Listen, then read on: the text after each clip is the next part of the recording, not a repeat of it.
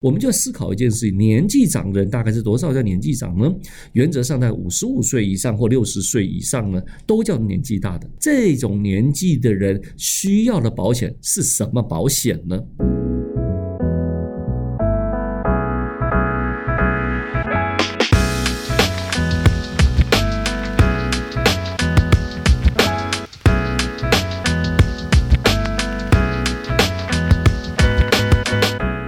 大家好，我是邱正红，欢迎收听。当你没有安全感，政府最近呢，希望小额中老保险把保额相对的提高。现在开放了，还可以买到三张的，但最高保额呢，大概到七十万。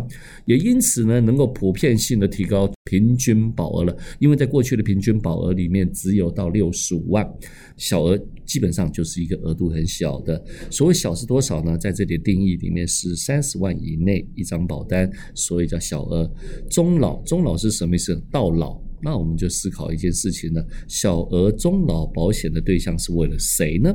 第一个当然是因为年纪的因素，又希望它的保障额度拉高，所以透过一些的机制呢，设计的方法有所调整，让这一群人通通可以买得到保险，包括是五六十岁的人过去，或者是有既往症的人呢，皆因为小额中老保险呢，得以让保额逐步的提高，让每一个人。都有相对应的保险了，所以呢，这个东西呢，基本上对大部分人听来之后，似乎嗯买不到保险的可以买，所以是一个很棒的政策。不过这个议题呢，我们想一想呢，就发现这个小额中老师保险呢，似乎哪里有一些的麻烦，有哪些我们没有思考到的呢？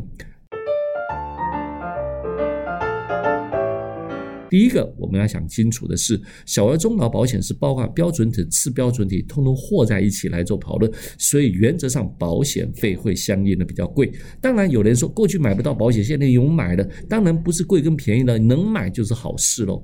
当然是如此的，但是你就发现相对的，就一般标准体的人就没有必要买这件事情了。当然，那你就说，如果身体状况不佳的或次标准体的买这个就划算吗？也不见然。我们刚刚特别提到一件事情，年纪稍长，我们就要思考一件事情：年纪长的人大概是多少叫年纪长呢？原则上在五十五岁以上或六十岁以上呢，都叫年纪大的。我们要思考这个问题是：第一个，这种年纪的人需要的保险是什么保险呢？这是第一个我们要理解到的东西。第二个。什么叫做需要理解到这个保险是什么呢？我们要先想一件事情：大部分大概在五十五岁或六十岁，小孩也长大了，若真的有房贷也交完了，所以基本上针对这样的族群呢，他责任基本原则上已了了，或是这些单身对家庭没有其他责任，更不适合买中老保险了，因为买中老保险之后留下的保险金要做什么呢？假设我们有房贷要付，小孩教育要付，这时候最重要的不是小额中老保险，因为小额中老保险基本上它是俗称的终身寿险，这时候资源有限的时候，保额又要变大。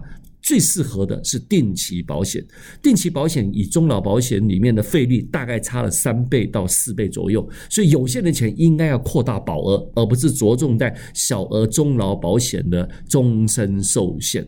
你买的额度不高，费用又高，小额中老保险里面是一个寿险，是死后理赔的。我们对五十五岁或六十岁以上的人死以后拿个三十万、六十万或者七十万，能够改变什么呢？增加什么呢？避免什么呢？似乎帮助。不大，责任未了的问题也没有办法解决。其实五十五岁辛苦了大半辈子了，其实最关注的是我们的退休问题。所以，假如有钱的话，应该着重在失能的问题、残废的问题以及医疗的问题。至于退休的问题，原则上是要累积你的资产来做长期投资，按部就班的追求的，老的时候有所养，病的时候有所足够的费用来 cover，而不是只是用小额中老保险，以为买了保险你人身安全，而忽略了你疾病的问题、老的问题，那才是不可承担的重担的。所以我觉得，不管是单身的。或者是有家庭的，重点都应该要摆在退休以及医疗的问题。每一分钱对我们都是很珍贵的，应该把每一分钱花在必要的身上、必要的需求上，解决我们的问题才是最好的保险。